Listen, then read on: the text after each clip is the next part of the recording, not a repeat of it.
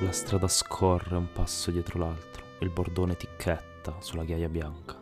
Ed eccola la curva dietro la quale si nasconde il crocevia, un ampio spazio, un bivio tra le strade. La vegetazione circonda il sentiero ed eccolo spuntare un ceppo.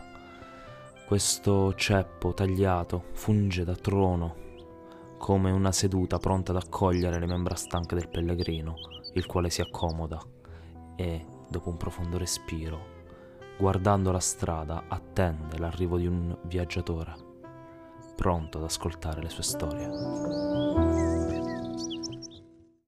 Benvenuto e ben trovato al podcast Penne Dati del Pellegrino. Io sono il Pellegrino e sono la voce narrante di questo show.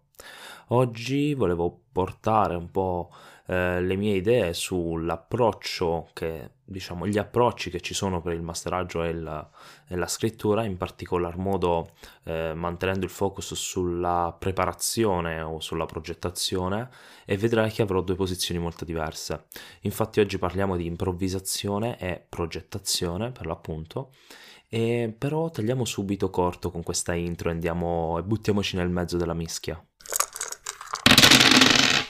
Ed eccomi quindi con il gioco di ruolo a parlare di progettazione e improvvisazione, ma giusto per avere un'idea eh, che sia, come dire, standard per entrambi, eh, per me diciamo che con improvvisazione eh, considero quell'attività di eh, creare qualcosa di nuovo in diretta, nello specifico del gioco di ruolo, davanti ai giocatori, solitamente rispondendo ai loro stimoli ok? Mentre per preparazione, per preparare, intendo ehm, il non fare questo lavoro in diretta, quindi creare dei, dei luoghi, dei PNG, la storia, eh, delle side quest, gli incontri, eh, dargli una solidità prima della sessione stessa. Ok, questa è diciamo la definizione tra le due possibilità. Ok, e ehm, Diciamo che eh, qui è molto... Allora, qui va molto a gusto personale, va molto ad abilità personale, secondo me, eh, però con delle premesse, ok? Nel senso che io sono un master che improvvisa quasi tutto, cioè in generale sono un master se non, eh, se non zero prep, ovvero zero preparazione, sono un master less prep. Diciamo che cerco di mantenere il, il minimo possibile ok, di preparazione per tanti motivi, perché mi annoia, perché generalmente ho poco tempo. Quindi preferisco dedicarmi al 100% in sessione di gioco. Ovviamente questo non è sempre vero, questo non è sempre possibile farlo perché dipende anche dal gioco e anche dal tavolo. Ma in che senso dipende dal gioco? Allora, ci sono giochi Ehm, che ovviamente sono eh, pensati per avere un certo livello di preparazione. Facciamo un esempio, uno dei più classici ovviamente, DD. DD è un gioco che prese, pre, prevede proprio da statuto, tra virgolette, di eh, avere un alto livello di preparazione. Che vuol dire? Vuol dire che io prima della sessione dovrò prepararmi degli incontri, dovrò prepararmi quindi delle statistiche, dovrò calcolare il grado sfida, se parliamo di combattimenti, dovrò prepararmi delle mappe, eh, se ce ne sarà bisogno, eh, dei PNG, tutto questo genere di cose, eh, per l'appunto DD le prevede pre-sessione, ok? Perché? Perché sono molto, cose molto complesse. Ovviamente questo è relativo, perché? Perché se io gioco a D&D da alla stessa edizione di D&D, che ne so, da 10-15 anni, ok? È chiaro che conoscerò i mostri, conoscerò il, il, loro impatto, come strutturarli, come usarli, eh, conoscerò bene come eh, creare delle mappe al volo eh, o dei PNG al volo. E quindi che significa questo? Che la preparazione magari può essere molto inferiore, ma in realtà è stata fatta nel tempo. Perché? Perché io ho assimilato, ho accumulato una serie di, eh, diciamo, di eh, nozioni, informazioni sullo specifico gioco che mi permettono di improvvisarla in un certo qual senso, ma in realtà è una preparazione della preparazione, è un po' un inception, ok? Mentre ci sono giochi come Not the End, ok, che non prevedono tutto questo, prevedono di improvvisare un sacco. Non mi sentirei di dire che Not the End è zero prep, perché è un gioco che almeno l'ambientazione la devi un attimo eh, creare, magari non come master, magari come tavolo da gioco, perché è quello che consiglia Not the End, ma è un gioco che sicuramente è, il, secondo me, l'S prep o low prep, low prep credo che sia il termine adatto. E quindi il concetto qual è? Concetto che chiaramente dipende un po' dall'approccio del master stesso, un po' dal, mm, dal, dal, gioco che si porta al tavolo, ma come detto prima anche dai giocatori al quale si propone. È chiaro che se hai un tavolo di eh, veterani, esperti del gioco in questione, ma anche del gioco di ruolo, persone che, si, eh, che di natura o comunque per eh, un, una chiacchierata fatta prima, quindi per accordi presi tra master e giocatori, si lasciano molto eh, andare, sono molto, eh, diciamo, eh, concedono al master di guidarli, allora una, una, forte preparazione può essere utile, può essere molto interessante perché? Perché io, tu proponi al tavolo un determinato tipo di storia, ok? Molto, diciamo, con dei binari anche evidenti e chiedi al tavolo di eh, farsi guidare. Se questi accetta, se il tavolo accetta, se tutti i giocatori sono d'accordo, chiaramente eh, la libertà, diciamo, narrativa, l'autorità narrativa dei giocatori si eh, diminuisce, diminuisce, mentre ehm, l'esperienza come storia è ovviamente più guidata, ma anche più coerente mentre ehm, un tavolo che può essere anche di esperti come può essere anche di novizi, molto propenso a provare a eh, cambiare velocemente rotta e tutto questo genere di cose qua, è un tavolo molto adatto a un master improvvisatore. Ok? Eh, poi ovviamente questi sono i due estremi di una scala di colore, ok? Con tantissime sfumature nel mezzo magari io mi preparo eh, poco, però quel poco è molto rigido, cioè è molto utile per me, ma è molto ben dettagliato. Eh, e quindi mi sono preparato magari solo quei quattro luoghi di interesse della città con quei PNG più importanti e ehm, il resto sarà in risposta ai giocatori. Ok? Quindi non si può dire che è totalmente improvvisata, non si può dire che è totalmente preparato. Ok? e questo ha ovviamente un livello di, mm, di sfumature molto ampio che può dipendere appunto dal master ma può dipendere anche dal gioco molto ok quindi eh, tutto questo è secondo me estremamente importante da tenere in considerazione quando si appro- ci si va ad approcciare a un, a un, gioco specialmente un gioco nuovo ok eh, leggere con attenzione quello che il gioco ci propone e eh, quantomeno prenderlo in forte considerazione è il primo passo da fare. Poi adesso aggiungerci il proprio stile, il proprio modo, il proprio approccio eh, può essere molto utile. Io per esempio sperimento un sacco ai tavoli da gioco e improvviso tanto, tantissimo, ok? Eh, finora questo improvvisare mi ha portato ad avere delle scene molto interessanti, ok? Che sono molto collegate alle azioni dei personaggi, agli stimoli che mi danno i miei giocatori e di conseguenza eh, questo ha portato ad avere molta complicità al tavolo, ma di contro, per esempio, eh, alcuni hanno notato che i luoghi di cui io parlo, eh, magari dove ambiento eh, le storie o comunque dove loro vengono portati, sono luoghi che hanno meno eh, dettagli, quindi forse un po' troppo grigi, troppo sfumati.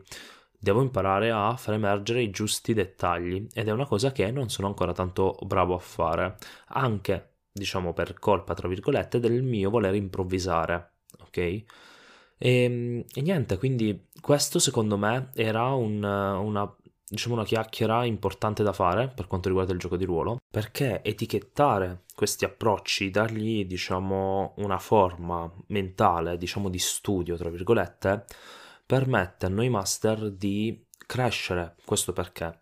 Perché se io eh, all'inizio mi sono mosso distinto da un lato molto eh, zero prep o comunque eh, con poca preparazione, eh, questo mi ha portato a Ehm, farlo in modo istintivo, quindi grezzo, ok? Studiare un po' di preparazione, di giochi con alta preparazione o cose del genere, mi porta a eh, crescere, maturare come master e prendere ciò che mi serve per creare un mio approccio, un mio stile che è molto personale e mi aiuterà a rendere le sessioni memorabili, ok?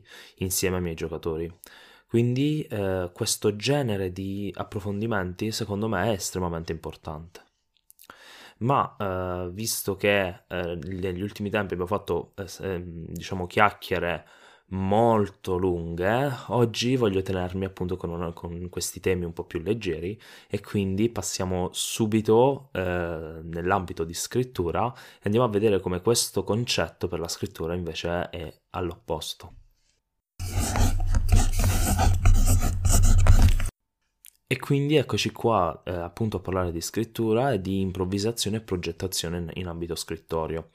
Eh, diciamo che eh, usando i termini inglesi questi due estremi si definiscono plotting per eh, un approccio più progettato, tra virgolette, mentre eh, pantsing, eh, scusami la pronuncia, è il termine che mh, mm, definisce il, diciamo, il, mm, l'altro ambito, l'altro approccio, quello più improvvisato.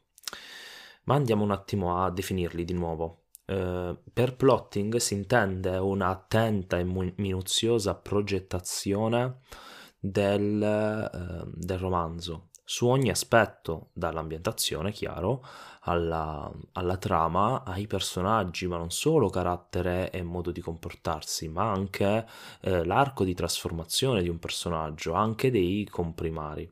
Quindi, un, per esempio, una plotter eh, famosa è eh, la Rowling, che ehm, generalmente è una che eh, prepara tanto prima di scrivere, questo almeno per, a parte, diciamo, per tutti i libri della saga di Harry Potter tranne il primo. Ma non, non perdiamoci negli esempi. Eh, dicevo, il plotting prevede un'attenta e minuziosa eh, stesura, tra virgolette, ehm, di ogni singolo elemento, quindi eh, prendere il protagonista e capire come si evolverà, compresi anche tutti gli altri personaggi, una, re- una mappa relazionale tra i personaggi, ma anche eh, l'ambientazione, scendere molto nel dettaglio, oppure il, la trama, eh, scriverla, stenderla in modo molto minuzioso, quasi come se fosse un altro, un altro romanzo.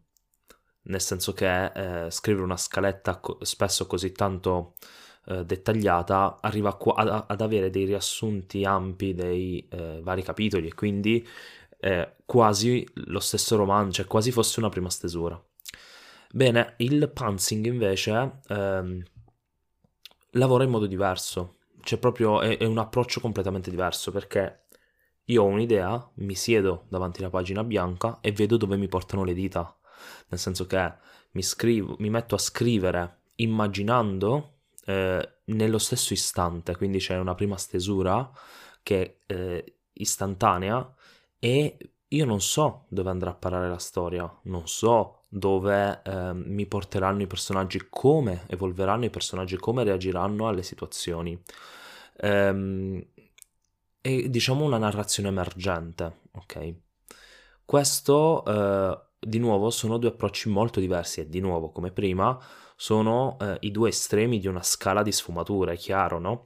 Cioè nel senso non ci sono solo questi due approcci così estremi, è chiaro che ognuno di noi ha, tende verso uno o l'altro, ok? Io per esempio sto capendo che il modo migliore per me per scrivere tende al plotting, non in modo così estremo, sicuramente eh, ho bisogno di progettare un minimo, io ho bisogno di identificare bene il mio protagonista, ho bisogno di creare una scaletta delle singole scene, dei, dei, dei, dei capitoli che siano, diciamo, non dettagliate, ma che ci siano degli elementi, però non le uso come gabbie, perché magari eh, nell'arco della stesura vera e propria mi sovviene qualcosa che magari nella scaletta non è, andrebbe a cambiare leggermente alcuni elementi e lo faccio. Se mi sento che è migliore come scelta in quel momento, allora la prendo.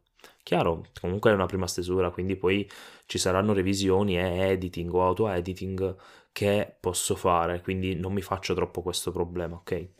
Um, però ecco, diciamo che l'approccio, la cosa che cambia di più in questi due approcci è l'importanza della stesura. Se per il plotting eh, la stesura risulta non essere essenziale per la trama e i personaggi, ma solo per lo stile, Chiaramente questo non è vero per il pantsing, ovvero eh, in quel caso abbiamo eh, un'estrema fondamentale importanza della prima stesura, dove nella prima stesura viene fuori la trama, eh, più o meno la trasformazione dei personaggi, ehm, i luoghi e tutto il resto. È chiaro che in questo modo è molto diverso l'approccio che si ha alla scrittura e anche l'evoluzione poi, no? il processo creativo successivo alla scrittura stessa per la realizzazione di un ottimo uh, testo. Um, chiaramente anche per il plotting è importante la, la, la, la stesura perché? Perché lo stile è il modo in cui i lettori approcceranno la storia, cioè il primo passo è un ottimo stile fluido o comunque interessante, ok? Che eh, esprime al meglio la storia che sta raccontando. Quindi è, è chiaro che anche lo stile è importante, però eh, nel pantsing la stesura, la prima stesura in particolare, è estremamente fondamentale, è praticamente tutto quello che fa il plotting relegato solo alla stesura. Ora, per quanto mi riguarda, come già detto, eh, io sono più verso il plotting. Per quanto capisco il fascino e l'approccio che si può avere nel pantsing, in questo caso il maggiore contro è ehm, la possibilità di perdersi e bloccarsi o bloccarsi possono essere diciamo non per forza eh, contigue perché io posso eh, mi, tendo a divagare mentre scrivo se non ho una meta. Posso andare in tutte le direzioni e potendo andare in tutte le direzioni chiaramente il movimento non saprà più ehm, chiaro. Tutto questo è ovvio che eh, dipende dallo scrittore perché chiaramente un buon Ehm, diciamo uno scrittore che improvvisa è chiaro che lo fa, e che lo fa bene ovviamente è chiaro che avrà eh, un suo metodo per non divagare quindi chiaramente eh, ci saranno dei modi diversi di approcciarsi alla, alla stesura no? è chiaro che ehm, avere una struttura alle spalle rende il tutto più solido ok o normalmente lo rende più solido. Uh, mentre per un, uh, per un improvvisando si ha più libertà creativa, si ha più sorpresa nello scrivere, ma anche questo si può percepire nella, nella lettura perché è meno, mm, uh, meno leggibile in senso di meno prevedibile, ecco. Quindi il punto è probabilmente la, la, la migliore scelta tra le, tra le due anche qui è essere eh, un po' misti, essere forse anche a metà. Io, per esempio, come ho già detto, sono tendente al plotting, però è vero anche che non così tanto, perché comunque la mia skelettatura è molto mh, mm, leggera, non minuziosa, diciamo superficiale più o meno, e mi lascio ispirare quando scrivo. Però mi ho notato che da quando ho un approccio più mh, mm, progettativo, eh, non so se esiste questo termine, eh, ma neologismi a parte, ehm, da quando ho questo tipo di approccio eh, porto a termine più opere, per quanto siano racconti dal dubbio gusto, ma che mi servono per migliorare nella scrittura, eh, però lo faccio, cosa che prima non riuscivo, io mi bloccavo spesso perché magari la spinta iniziale eh, finiva oppure subivo molto eh, lo stress esterno e questo mi bloccava, invece con una solida struttura alle spalle eh, riesco a eh, non bloccarmi così tanto. Quindi questo secondo me è fondamentale per uno scrittore avere una sorta di gioco, di movimento, di possibilità di avere sempre qualcosa a cui appoggiarti, ma non, eh, non rimanere vittima di una gabbia. Ok? Bene, questa puntata volge al termine, oggi è stata un po' più breve del solito per i motivi che ho detto all'inizio, no? Uh, comunque le ultime puntate sono state molto lunghe, quindi mm, diciamo alleggerire un po' eh, non fa male, ecco. E niente, io ti lascio a, ai contatti, alle, alla chiusura di questo episodio e ti aspetto tra, tra i vari commenti sui miei social. Quindi Se hai trovato interessante quanto ho detto, vienimi a trovare sui miei altri canali. Partirei proprio da un canale Telegram, il underscore pellegrino, dove trovi aggiornamenti da tutti i miei social e non solo, anche condivisione di altri creator interessanti secondo me su più punti di vista. Può essere altri podcast, potrebbe essere altre pagine Instagram, video YouTube o altro. Per quanto riguarda invece appunto Instagram, eh, puoi trovarmi come Pellegrino tra le storie. Qui eh, io posto principalmente riflessioni personali sui temi che conosci benissimo, eh, approfondimenti sempre riguardanti le storie e poi tra eh, le stories di Instagram spesso c'è il mio faccione che chiacchiera a ruota libera. E per ultimo, ma non ultimo, in realtà è il mio punto di partenza, mi trovi nel collettivo Scripta, un sito ma anche un profilo Instagram e Facebook, per Instagram scripta-gram, e dove fondamentalmente divulghiamo la scrittura creativa con forte passione, cioè il nostro fuoco è appunto questa scrittura noi vogliamo condividerla con voi. Detto ciò, eh, come sempre, ci sentiamo al prossimo crocevia.